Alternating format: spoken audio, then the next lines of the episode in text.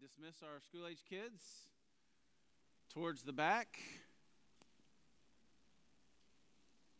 And as they're uh, as they are headed that way, I invite you to open your Bibles up to uh, the uh, Paul's letter to Philippi, Philippians. So this will be in the New Testament, kind of towards the end, and uh, we'll be starting that new letter today. So we're starting Philippians. We'll be working through it for the next 12 to something. I have no idea how long it'll take us. Uh, I've been so encouraged by it, but uh, so we'll, we'll jump in there today. I remember um, uh, taking trips across the country as a little kid, and uh, probably from Augusta to Oil City, Mooringsport, where my grandparents were, and I remember we would uh, get in some used van, probably, that my dad was always trading in and out of these used vans, always looked hideous. Um, but but they had they had good sleeping room as a kid, and I just remember uh, being at some random truck stop. The truck or the van overheated, and we would have to wait for the part. Right, that's the kind of Hopefully, a mechanic was closed. Hopefully, we could find a part. We would fix the vehicle, take maybe a day or two, and then we would resume our trip. I remember multiple occasions that happening. And in a way, I kind of felt like that's how uh, COVID interrupted our lives. Like we were on a trip, we were headed somewhere, we seemed to have had good momentum. COVID broke the car, we waited for a few years, and now we're kind of back off but then the more as we look at kind of the world we live in, it doesn't seem like we're starting from the same place. Maybe the better analogy is that we were on a ship and our engines failed and we drifted at sea for a couple years. Maybe we paddled a little bit, kind of felt like we were languishing. And now we're coming out of the fog and our engines are running again and it's time to resume the journey. But the problem is, the world we're in today is not the same world that we were in three years ago. In the three years or two and a half that we waited for COVID to disappear and it's still kind of hanging around, I feel like even as a church, we have drifted. I read a story uh, this week about uh, some friends who wanted to sail from Hawaii to Tahiti um, as kind of like a, uh, a bucket list, tri- uh, list trip and after a bad storm came up and flooded their engines, they drifted for 98 days. And in 98 days, before they were rescued, they drifted 2,800 miles off course. In 100 days, they drifted almost 3,000 miles in the wrong direction. And here's why I make this distinction before we kind of jump in today. Because if we just try to pick back up on the journey like we were driving the car and COVID interrupted things and now we're trying to return, we're going to end up in the wrong place because we have drifted. So the right next strategic step is to figure out okay, where are we at? Who are we as a church? What is the world we're living in? What is the context in which we're doing ministry? And then make a plan to get to the place that God is leading us. Now, that doesn't change our mission as a church or your calling as an individual. Those things haven't changed at all. It just helps to know where we're starting from in order to get where we're going. And so we're going to jump in Philippians today. We were scheduled to start the minor prophets, and I am still excited about uh, teaching those. We're going to get to those later this year or next year. But I started reading this little letter of Paul to the church at Philippi a couple uh, weeks ago, maybe a month ago, and it has encouraged my heart so much. I've been trying to read it. It takes about 12 minutes. I've been trying to read the entire letter every day and uh, just kind of put myself there and let the Spirit speak.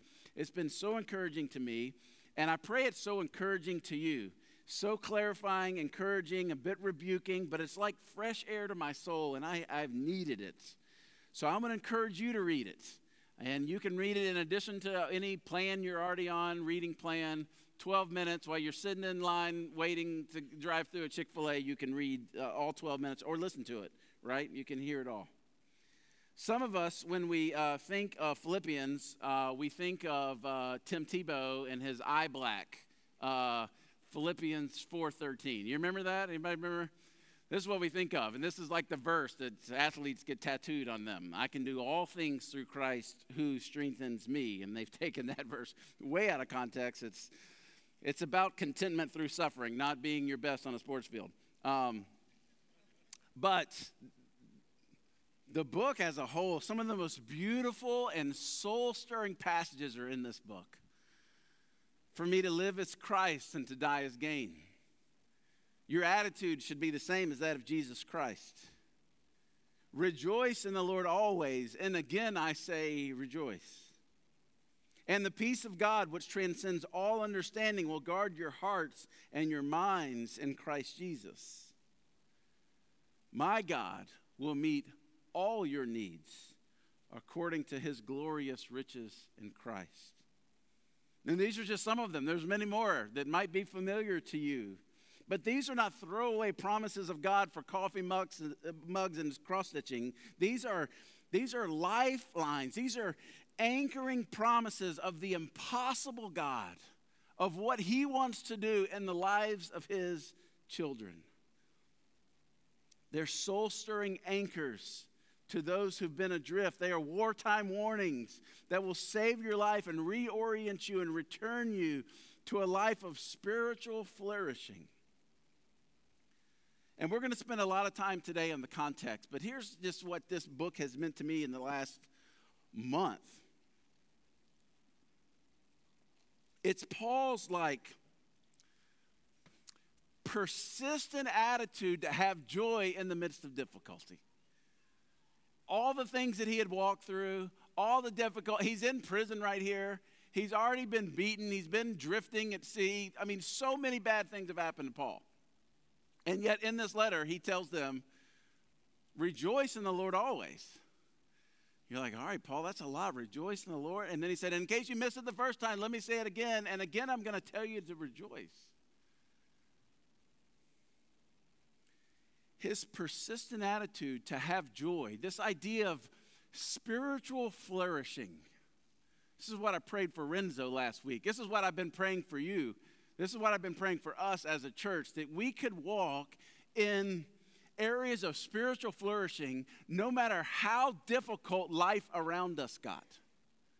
You know, we live in a world where you know, some of our idols of this of our culture are, are comfort and uh, success, and we think when we have seasons of difficulty, seasons of um, the unknown, seasons of trial and uh, dead ends, that, that we should take the same attitude as the world takes of being so frustrated and overwhelmed and overcome.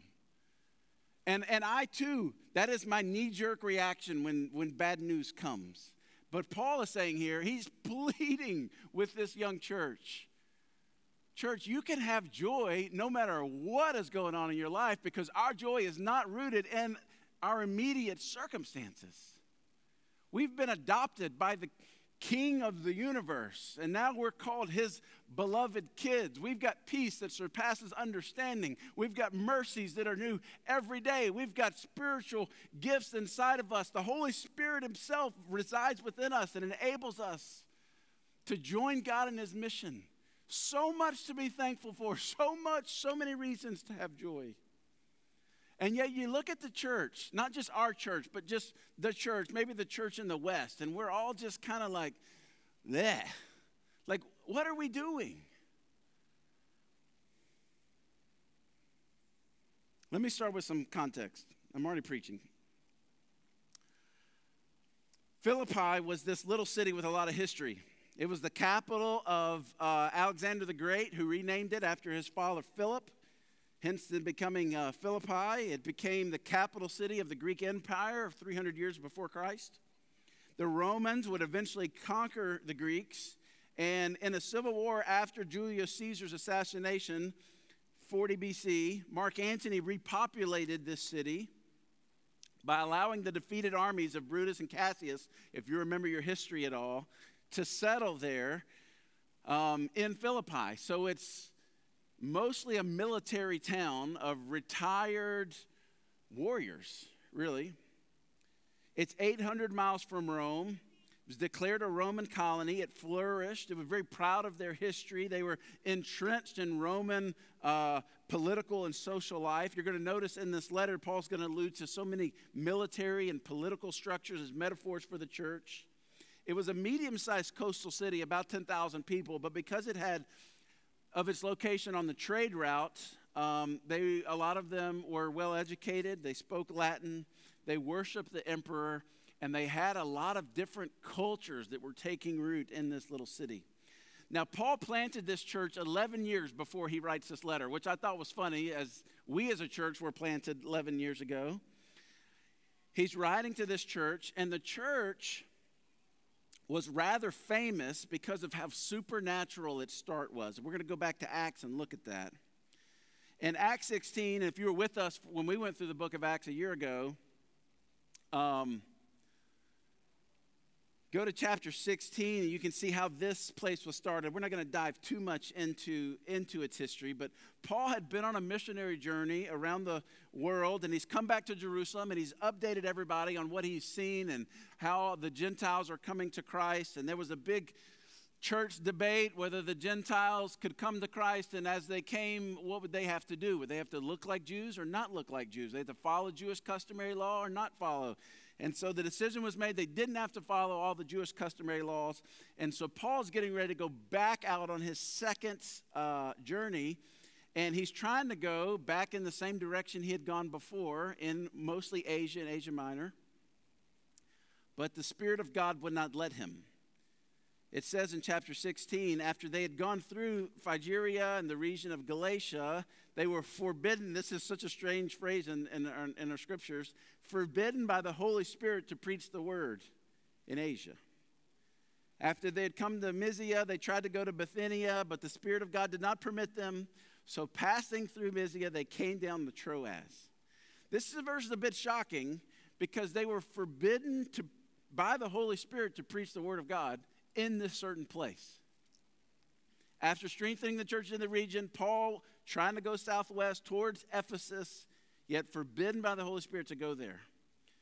So you see this in Paul. Maybe this is identify with you. Have you ever tried to do the right thing, but the doors just kept closing in front of you? See, Paul's idea was not to go to Philippi or Troas, where, where he started. It, it was at least this third choice for him, but it was the Spirit's plan to lead him there. Paul, so beautifully responsive, responsive to the Holy Spirit's leading, was willing to lay down his will and his plans for the direction that the Holy Spirit brings. Here's the point Paul was guided by hindrance to plant this church at Philippi. And the Spirit often guides us as much through the closing of doors as he does through the opening of doors. You look through church history, you see this. David Livingstone wanted to go to China, but God sent him to Africa. And William Carey wanted to go to Polynesia. God sent him to India. And Adoniram Judson went to India, but God guided him to Burma. God guides us along the way just to the right place. And this is what happens with Paul. He's been frustrated, can't go, can't go, can't go. He ends up in Troas. And in a vision in the middle of the night in Troas, God made Paul's direction clear. This is what uh, we might refer to as the Macedonian call. A man appears to him in the night, begging him to come westward across the Aegean Sea to Macedonia.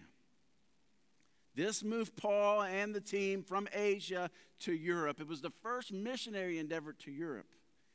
The wisdom and greatness of God's plan was beginning to unfold. And in Paul's mind, he wanted to reach a few cities. In God's plan, he's going to reach a whole continent. Philippi is the first stop there, major city in that stop. They cross the Aegean Sea. He goes down to Philippi. It says in, in verse 12 of Acts 16 From there we traveled to Philippi, the Roman colony, the leading city of Macedonia. We stayed there several days. That's a lot going on there. He's going to tell us what happened in those several days. This is an incredible church planting story. What happened in those several days was the supernatural work of God converting people from the domain of darkness and bringing them into the kingdom of light. First was the woman named Lydia. And again, maybe you've heard of her name. Uh, as typical, Paul normally tried to go to the synagogue first and reason with the religious people. it's evident there's probably was not a synagogue there. There was not enough believers there to have a synagogue. And so he went down to the river where he heard, right, that there was a, uh, a, a prayer meeting of sorts going on. He meets Lydia, says she's a seller of purple. That just means she's connected to the wealthy. She's a spiritual seeker. And it says that the Lord opened her heart to pay attention to what was said by Paul. Her life was radically changed. It goes on to tell us that her and her whole household uh, would be baptized the day after. She was persistent that Paul stay. Paul was just passing through, so here's this person to peace, Lydia. He goes to stay with her, her, him and his missionary companions, now staying with Lydia after this supernatural conversion. I love too that phrase. It says, The Lord opened her heart. And if you want to take a step in any sort of evangelism, this is the prayer. You pray that God would begin to open the hearts of people. This is what we prayed when we came to plant here. When we moved back to town, this is what I pray when I'm working in these coffee shops all over town. Uh, I just pray, God, open someone's heart to your word today. So the first convert was Lydia, and then they encountered a slave girl. It says they were met by this slave girl, and this slave girl was uh, had the spirit of uh, divination, and she was using this uh, demonic spirit basically as a psychic, and not telling people necessarily the future, but telling them things that happened in their past. Uh, she was bringing, it says, the scripture says, was bringing her own as much gain through fortune telling. So she followed Paul and the missionary crew around, and uh, she kept seeing them when they would walk by in this little town, and she would yell at the top of her lungs, These men are servants of the Most High God who proclaim to you the way of salvation. And eventually, uh, you know, that's nice, Paul. Thank you for the hype. Yeah, thanks. You know, that's his that's his walk-up song, I guess. Is this lady telling people who he is? But I love the text says that Paul became greatly annoyed with her. He's like, okay, enough. You know, you get to that place where you can handle so much of it and you're like, okay, we're done with this. And so his response was not to go to another place, it was to cast this demonic spirit out. This is what it says in verse 18. And she kept doing this for many days. Paul, having become greatly annoyed, turned and said to that spirit, I command you in the name of Jesus Christ to come out of her. And it came out of her that very hour. And so you see this supernatural work in her life. Now her owners are mad because they've lost, uh, you know, the, the, the, goose that lays the golden egg. They've, they've lost their way to make money. And so they take Paul and Silas and they drag them into the marketplace before the rulers and they get cast in jail. So we've got uh, a seeker, Lydia, right? This uh, uh, lady connected to the, to, to the wealthy elite. We've got this slave girl. And then thirdly, they're in jail and we're going to see uh, the Philippian jailer. You may, you may remember this. This is the time when at midnight they're in jail and uh, they're praying and singing hymns to God. It, it says, if you read the whole passage, they're actually in stocks, like not just handcuffs, they're in the, the wooden things that hold your feet and your legs in place. And so you can't, got an itch, you can't scratch it, your legs cramp up, you can't stand up. They had been beaten terribly, placed in stocks, and this is where they're at. And what are we going to do about midnight when we're in such a miserable position? Oh, we're just going to sing hymns to God.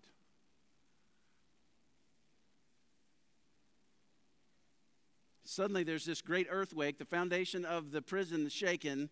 The doors just pop open. And um, the jailer, when he wakes up, he sees the doors are open. And knowing that if he doesn't do his job to keep these prisoners safe so they can stand trial and, uh, and face their punishment, that the most noble thing would be just to kill himself. And so he, he starts trying to kill himself. But Paul cries out in a loud voice, verse 28 Do not harm yourself, for we're all here. The jailer called for lights, rushed in, trembling in fear, fell before Paul and Silas. They brought them out and said, This is what the jailer says. This supernatural conversion, this is amazing. Sirs, what must I do to be saved. He was listening when they were singing about the salvation of God. And I wonder exactly what they were singing. You know, Philippians 2 can, contains this like uh, this hymn that they would sing in the early church. Maybe they were singing some of the messianic psalms that they had certainly known about the salvation and rescue of God. What must I do to be saved? And they said, Believe in the Lord Jesus, and you'll be saved, you and your whole household. They spoke the word to him, all who were in his house. He took them the same hour of the night, washed their wounds, and said, Let's not wait till the morning. Let's just go ahead and be baptized. They got baptized, he and his whole family. He brought them to his house, set food before them, and then took them back to the jail if you read the story, because the, the, the, the, the, leaders were so scared, they said, just let them go. And Paul's like, no, you have beaten us as Roman citizens. We ain't just letting, you got to come down here and take us out of here, which was, it's an, anyway, you've got this amazing founding of the church at Philippi. This is where we're going. Because the three first believers in, in the city, part of this new church plant, Paul, the church planter, is going to plant this church, is this woman named Lydia, the slave girl they encounter, and this Philippian uh, jailer. The Philippian jailer would go, uh, would go on to be a major leader in the church. And it's such an unlikely crew to start the church. It sounds just like Jesus, doesn't it?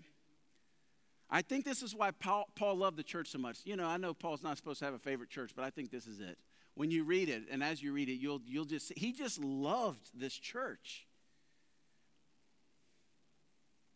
The Jewish leaders of the day would enter, start their day with this prayer Thank you, Lord, that I'm a man and not a woman.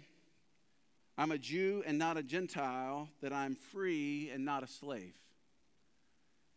And in spite of that, that's their attitude, of the Jewish leaders. This is the exact people that God is going to use to start this new church. He's going to use a woman, not a man. He's going to use a Gentile in the Philippian jailer who wasn't a Jew. And he's going to use a slave girl. And so, in God's great wisdom, he uses these people from so many random different walks of life that should have nothing to do with each other. And he says, okay, you guys, you, you three are going to be the foundation of this new work in Europe, one of the first churches in Europe. It's, amazing. it's so beautiful as you read it. Just the unity in Christ, the joy in suffering, this new creed and new covenant starting this new church, a covenant of grace. And I think this is what is in Paul's heart 11 years later as he writes this letter. His tone is different. It's so familiar. Jump in with me in, in chapter 1, verse 1. Paul and Timothy, servants of Christ Jesus, to all the saints in Christ Jesus who were at Philippi, with the overseers and the deacons, grace to you and peace from God our Father and the Lord Jesus Christ. You already kind of feel the familial addressing. He doesn't name himself as an apostle here. He just he's just he's a servant and he's writing to the saints and the overseers and the deacons and he's sharing grace with them. He would say in verse 3, we're going to get to this later, but I thank God in all my remembrance of you. See how see how just tender that feels? I mean, can you imagine getting a letter like that? Man, every time I think of you, I just thank God for you.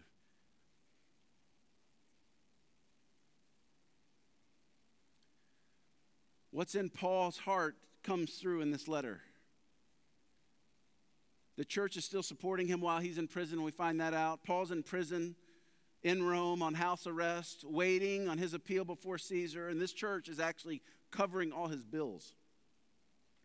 And the occasion of the letter is to encourage them, reminding them of their identity, warning of them of those who preach a different gospel. You're going to see that. Pleading with them to be unified. But there's three main pictures we see in here, and these might be familiar to you that I want to kind of just overview 30,000 foot of the, of the whole letter, and then we'll spend the next 12 weeks kind of getting deep into it. There's three pictures, and it's the picture of a disciple, of a family, and a missionary a disciple, a family, and, and, and a missionary. He's going to use so many different metaphors, but it keeps coming back down to these again and again. And these might be familiar to you as they're the core values of our church of disciple, family, and missionary. And we didn't necessarily pull these out of, uh, out of Philippians, but really out of Ephesians. If you were back with us 11 years ago when we started this thing, we started with the book of Ephesians. And we came up with this mantra that we're a spirit led family on mission, making disciples, really under those three pictures of disciple, family, and missionary. And I think they're essential to the Christian faith. That's why Paul keeps using them, it's why Jesus used them. And I want to talk about these. First, this identity of a disciple. This is a biblical theme that is used again and again and again. Maybe a more descriptive word would be spiritual mentoring. It's the process of allowing others to help you mature in your faith. And maybe the key phrase here that we've been talking about a lot is just your next step of obedience. That's really what discipleship is. Discipleship is not a course you attend, it's not books that you read, although all those things would be good.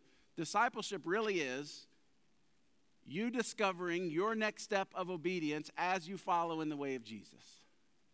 Now, most of us aren't really good at either hearing the voice of God to take the next step of obedience or having the boldness to follow through. And this is why you need the other people around you to encourage you in taking the next step of obedience.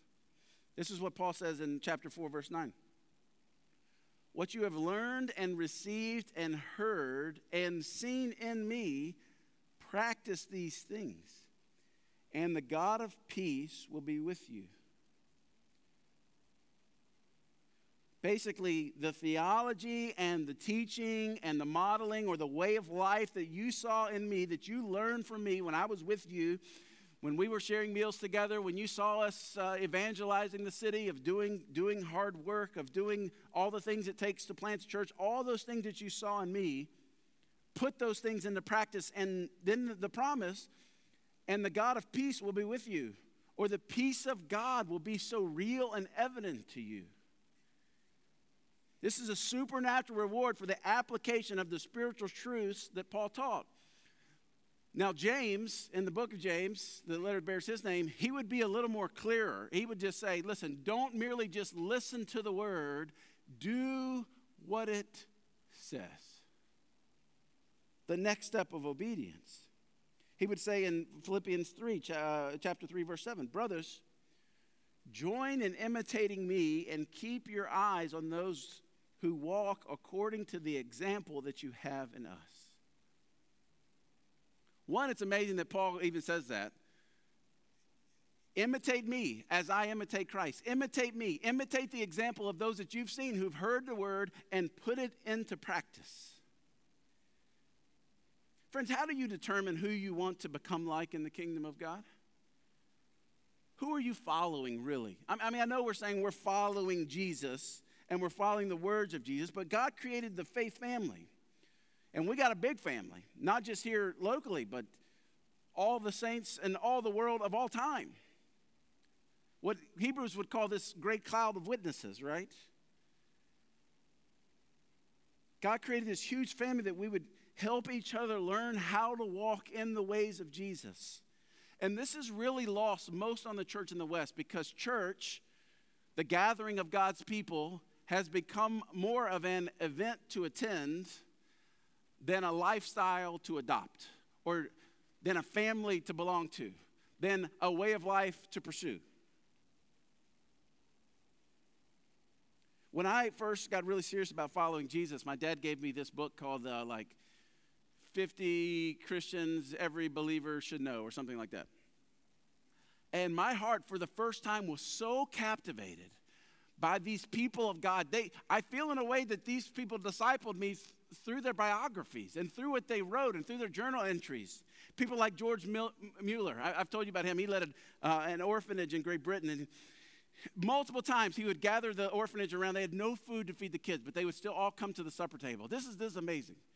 And they would, instead of just calling somebody or, you know, let me, let me sell this in a garage sale, he would just begin to pray. Him and the other staffers in there and even the kids, they begin to pray. And more than one occasion, they would begin to pray, and someone would knock on the door, and they would have bags of food. And I just, I remember that as like a 12 year old reading this thing with George Mueller and saying, God, give me faith like George Mueller. When I have bad news, the first thing I want to do is try to strategize my way out of it. I want to text these people and call these people and call this donor, oh, we need some more money. And George Mueller, what was he? He was just going to pray. God, give me faith like that. where an empty table around me and no food, and I'm going to start praying, know that you're a good Father in heaven who meets the needs of his children. Or people like Adoniram Judson, the missionary to Burma, who served a decade with no converts. Two of his wives died, three of his kids died to disease. And he kept faithfully preaching the gospel to people who didn't want to hear it. But it opened the door for the gospel that is still seeing results today. If you make your way over to Myanmar, you're going to meet people who were converted through this man's faithfulness. And I say, Lord, give me perseverance like Adoniram Judson or maybe J. Hudson Taylor, who we named uh, our little guy Hudson after, a young missionary who is going to leave Liverpool and sail to Shanghai to an unreached country as a 21 year old single man. I put one of these quotes that I love that's actually in my office. He says, China is not to be won for Christ by quiet, ease loving men and women.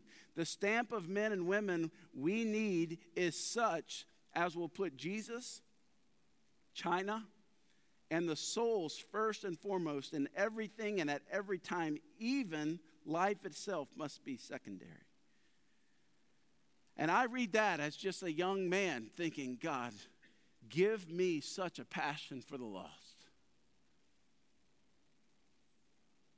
If I model my life after most Western Christians I see today, then I'm going to be fine with the status quo and I'm going to uh, status quo and live my life void of the supernatural and a life whose schedule is so filled with the frivolous that it's choked out by the third soil. And that's not what I want. There's got to be more than that. I look at that, I know that's not it. You see these people in Scripture, you see these people in Christian history, and you see people even in this own room that would inspire you to greater faith. This is what Paul's talking about in discipleship. This is not just an ATM code that gets you into heaven one day. This is a paradigm shift. And we have to constantly be maturing, being conformed into the image. This is what Philippians even says that he's going to continue what he has begun, conforming you into the image of Jesus. I look at Paul's life. Paul's not bored with his faith. Christianity's not a Sunday thing where I'm checking something in. He's singing at midnight and an, earthquake opens the jail, right? And he doesn't leave. He's spending nights at sea. Can you imagine spending nights at sea? You know, you're out for a little kayak trip in the bay somewhere, and then, you know, it pulls you out to sea. Kayak sinks, and you're just spending a couple nights there. Don't they think that would make you a different kind of, of person? He's being beaten and kicked out of cities. There's this riot in Ephesus. You can go back in the book of Acts and read it. This is, is the craziest story. He's given the gospel. This riot breaks out. His friends take him out of the city, like, like, like through a secret Uber. We're going to get out of the city. And Paul's like, hey, I thought that was going pretty well. Why'd you guys pull me out? Let me back in there. That's what he says. Can I just go reason with them one more time? Paul's faith is not boring, it's on the edge of the supernatural. This is what I was talking about our, our staff. This is what God's been doing in my heart. I get so comfortable with status quo faith. It's, it's not even called faith because there's really nothing that I'm necessarily in my everyday life trusting God for. I've got a bank account for that, and I've got a car that's going to do that, and I got a, a, a, I've got medical insurance that's going to take care of those things. What are we actually trusting God for? Do we serve a supernatural God that still works the supernatural? Or is this just our version of like social club? I've been reminded, and I pray, this is my prayer for you this week, Lord, give us a taste once again of a supernatural God that does the impossible with his people. Because that faith is not boring. That faith stares down the dominion of darkness and brings light into it. Paul says here, hey, be mentored by my example so you don't just adopt the status quo. Friends, who are you following?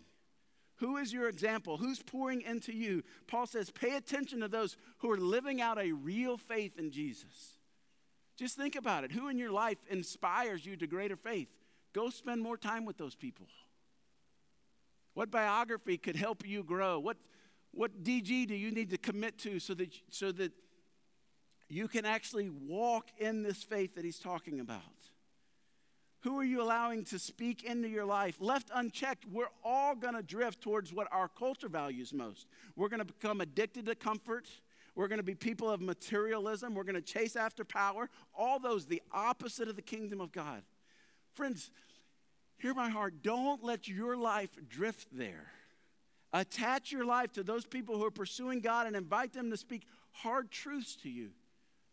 And many of you, we talk about this discipleship culture all the time, and many of you, like, I'm in, I'm being a disciple. Listen, when is the last time someone spoke a hard truth to you that it was hard to listen to?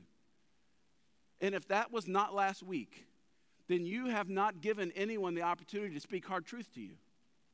Or unless you, you just killed it last week. You've got your act so together that there's no blind spots and you're just cruising through life. Well, if that's you, come tell me afterwards because I want to hang out with you because I need some truth spoken into my life. I need people to encourage me.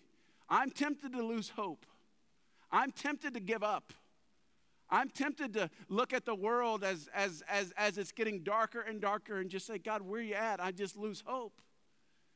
And I need somebody to speak truth to me. And remind me, Luke, we still serve a God that does the impossible. It's just time change weekend. Everybody is so quiet. I know, listen, I haven't been up here in three weeks. And so, and so I, and I had some extra coffee. So I'm, y'all bear with me, but a little amen every once in a while, just so you're still awake, okay? Disciple. I'm inviting you to lean in. That's what I'm doing. I know it's summertime and we're unch- I'm inviting you to lean into people who aren't following Jesus perfectly. They're as broken as you are but that you're going to commit together to speak truth to each other, to encourage each other, to raise the hope quotient just 10% in their life as they pursue God with everything that they have. What the question is, I think, is what is your next step of obedience? That's what discipleship, what's your next step? Some of you know very clearly what that is. There's some sin you got to deal with. Some of you, you're not pursuing the heart of God. Some of you have come up with every excuse in the world not to be part of a spiritual family or not to be discipled by anybody or not to get in the Word or not to obey the Word. We are so good at self justifying our own actions. What's your next step of obedience? That's this disciple thing that Paul's going to keep coming back to. Second is the family thing. Philippians chapter 2, verse 2 Complete my joy by being of the same mind, having the same love, being in full accord, and of one mind. What's Paul talking about? Can you imagine how hard this would be? It was started with the woman, the slave, and the Gentile, right? And they're pursuing what to this point had been only a Jewish, basically, founded idea of Christianity. And Jesus came in and totally disrupted that thing too. But you've got the Jews and the Gentiles, the Romans, the Greek, the soldiers, and Paul appeals to them not just to get along with each other. You know what he says? Be of the same mind. Complete my joy by being of the same mind, having the same love, being in full accord, and if you missed it the first time, and of one mind. Here's what he's saying when you become a believer, Jesus becomes the greatest unifying factor of this new community. It's the only flag that we fly is the Jesus flag. They believe some radically different things when it came to secondary issues. And Paul is saying, listen, focus on the primary and be of one mind. And when you do that, you can contend for the faith in a very lost city. Friends, just hear my heart. I love you. We had the greatest opportunity to really be salt and light the last two years, and we missed it. Because we were debating about masks and politics. And my heart has never been more grieved. I mean this. And this is no slight to anyone here. But people are dying without hope. And they are so broken, they're literally killing themselves. The suicide rate is up 12 times. They're literally killing themselves because they don't have any hope. And by chance, one of them limps into a faith community like this one, and we're debating about politics. Where's the love of Jesus? Where's the grace of God? We are to be a grace people, united under the flag of Jesus. And we're debating the secondary issues. And listen, the secondary issues are important. But they are just so far less important than Jesus being the hope of the world, that He's the way, the truth, and the life. And when anyone walks in these doors, I pray to God they feel a community who is under that banner of Jesus and His love more than any secondary issue.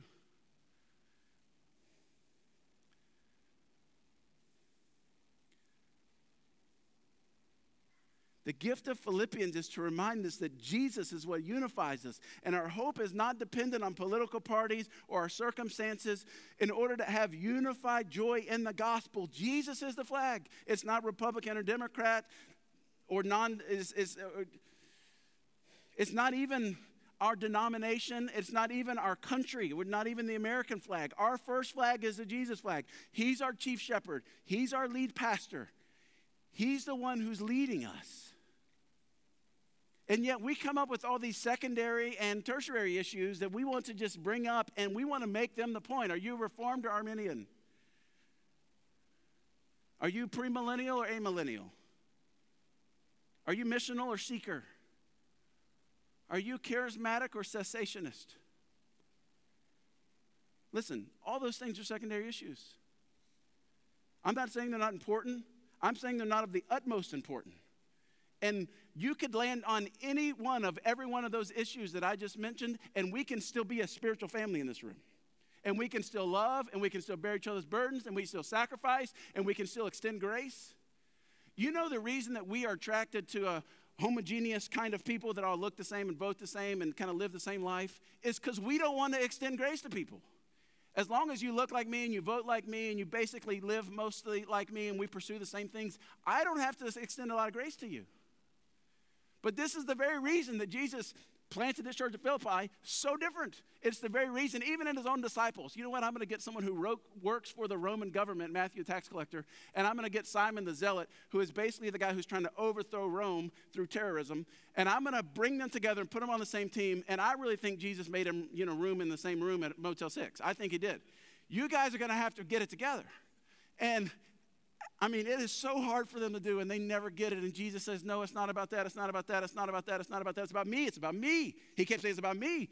And you're like, Okay, as long as Jesus is in the room. And then Jesus leaves the room, he leaves the world. And he says, Listen, what I want you to do is I want you to go and pray.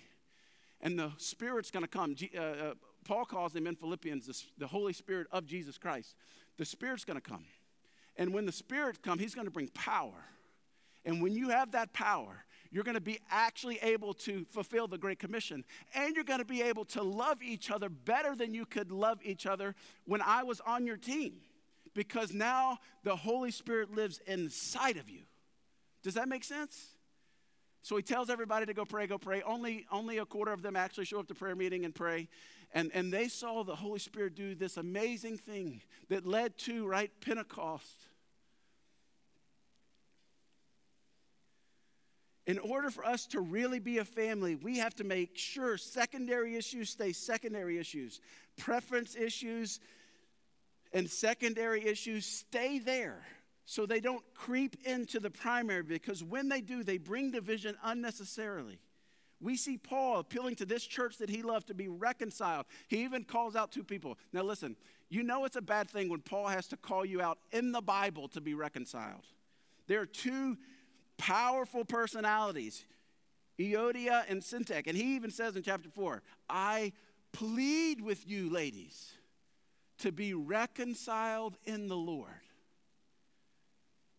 Why would not Paul say, you know what? You know, I get it. Uh, Euodia, man, she's hard to get along with. You know what, Syntyche? You should just go find another church around the corner. Oh, because there was no other churches. This is the church. And so he appeals to them. He actually uses the word entreat, was a military term. I am begging on behalf of God for you to get over your personality difference and to be family together. That's what he's saying. Underneath all of these beautiful pictures and things that Paul's saying that we want to put on coffee mugs is real turmoil.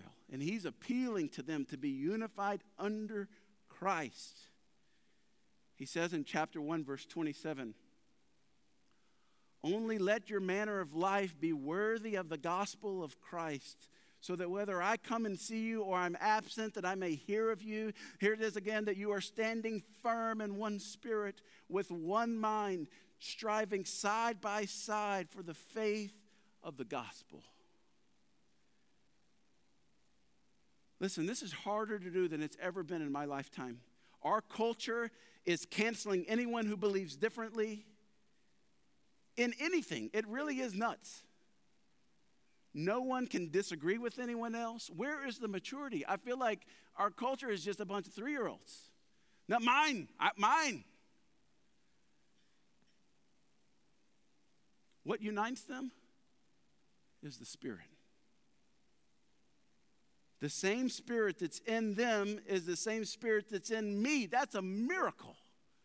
That means we are a faith family together forever. We live in a society that values everything on subjective personal feelings and external identity markers. And to try to build a united spiritual family when the entire culture and world around us is screaming about their feelings and their preferences of those things being of utmost importance, it seems impossible. Well, it is without the Spirit. It's impossible without the Spirit of Christ inside of you. Friends, you have more in common with a sex slave that lives in a third world country who is a believer in Jesus than you do your actual neighbor who may vote like you and look like you and work at the same company who's not a believer. Does that make sense? You're going to spend all of eternity with the, with the former. The only way to overcome all of this division is to have a greater encounter and be filled with the Holy Spirit to recategorize our preferences to be just that, they're preferences. And we are not going anywhere. We are standing together in unity under the identity of Christ being formed in us. Christ in you, the hope of glory. We, I wish we had more time here. We will take more time on this passage. We're going to we're going to get to the bottom of this. Third picture is this idea of a missionary. It's in every chapter. We find in chapter one where Paul's talking about people who are preaching Christ for the wrong reasons. And certainly this is not uh, ideal. They're, they're preaching for their own glory, basically. They're preaching to be popular. And Paul kind of sighs as, as you read it. We're not going to get into that passage today. We'll, we'll get there eventually. Paul sighs and he just says, Man, as long as Christ is being proclaimed, then I'm good. You might not be doing it perfectly or even with the best motives, but if your life and your words are proclaiming Christ to the hopeless around you, then that's a good thing. He gets more clear. Chapter 2, verse 14, talking about how we live to proclaim Christ. Man, this is, this is, this is the equal opportunity offender, chapter 2, verse 14. Do all things without grumbling or disputing I mean, all things? Did, does he know anything about a heat index of 114? Does he know anything about the bridge being down for the past 18 years and everybody having to drive 50 miles around there? And the, do he know anything about gas prices? He know anything about the divided states of, of America? He know anything about the family that I'm in or my extent? Does he know? Any, oh, yeah, he knows all about those things. And he says, do everything without grumbling. So, where do the kids and teenagers in the room right? Don't grumble. My kids aren't in here. Somebody tell them in the back, okay? Or disputing, so that you may be blameless and innocent, children of God without blemish in the midst of a crooked and twisted generation. This is it, it's so beautiful. Among whom you shine as lights in the world, holding fast to the word of life. Be careful how you live, Paul saying, no grumbling, no disputing, no fights over the secondary things. Because if you live like that in unity with the cause of Christ as your focus, you're going to shine like bright lights in the midst of darkness. You're going to be the straight thing in a crooked and twisted generation. Friends, this is why we're here to take this beautiful gospel that has revolutionized our life, the hope that we found, and to take it to the world. This is a call to align our vision of the good life to what Jesus calls the good life, to realign our passion, to realign our pursuits. He shows us how the person, how knowing and being known by Jesus is more beautiful and more fulfilling than anything this world has to offer.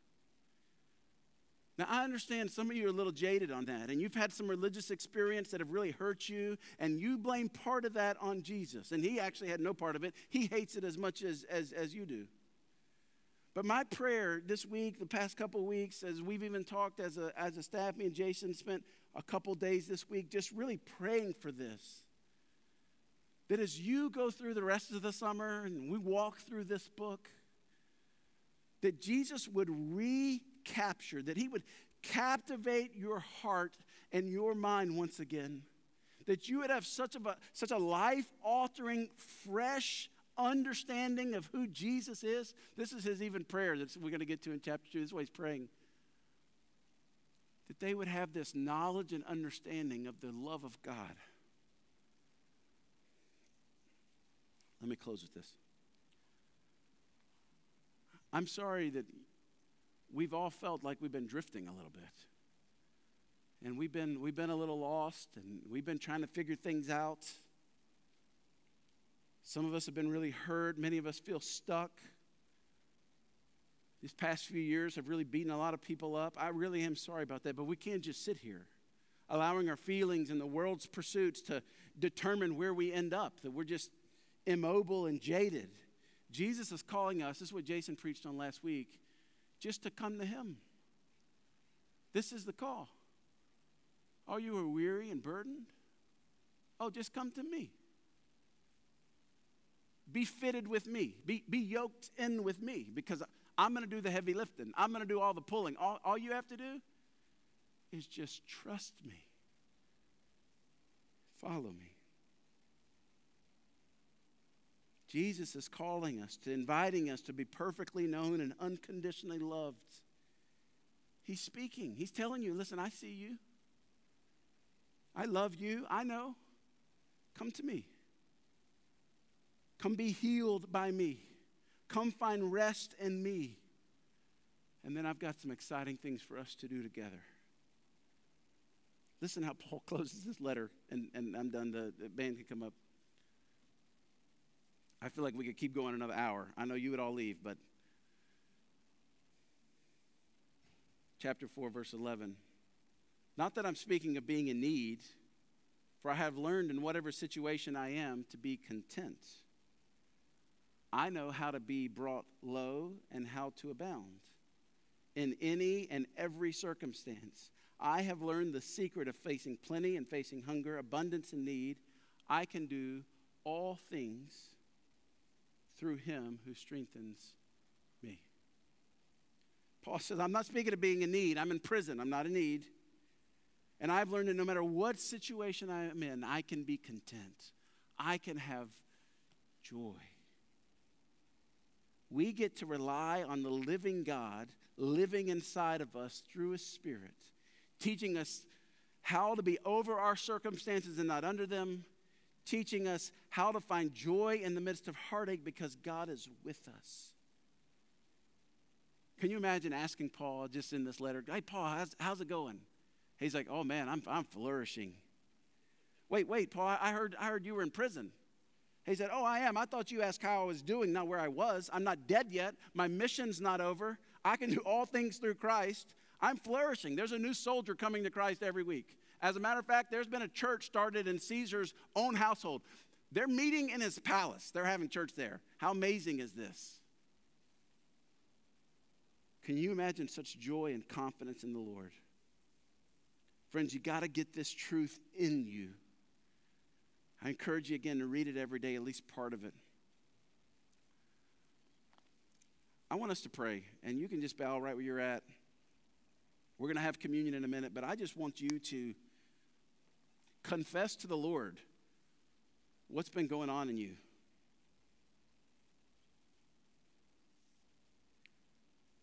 Maybe you feel a bit languishing or lost or adrift or confused.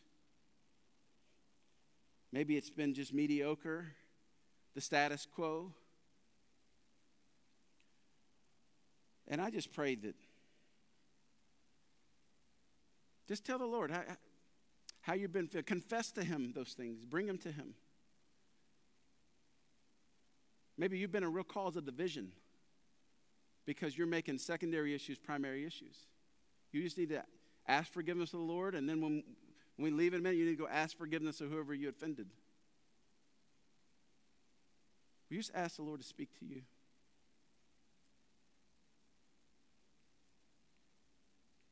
If we've gathered this morning and don't hear from the Lord, we have wasted our time. Lord, would you speak?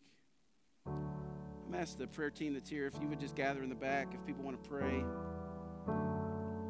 And we're going to take communion. And you don't have to be a member of our church here to take communion. You do have to be part of God's family. If there's been a time that you've trusted Jesus as your Lord and Savior, then we invite you to participate. Just come down front and take the little cup and partake of it.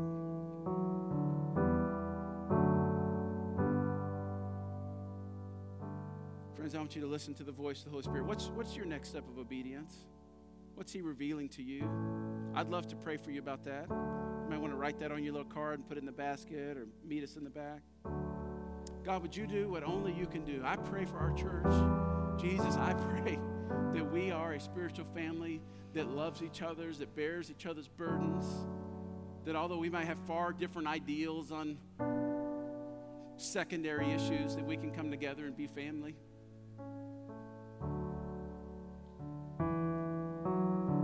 Holy Spirit, bring conviction and healing and encouragement.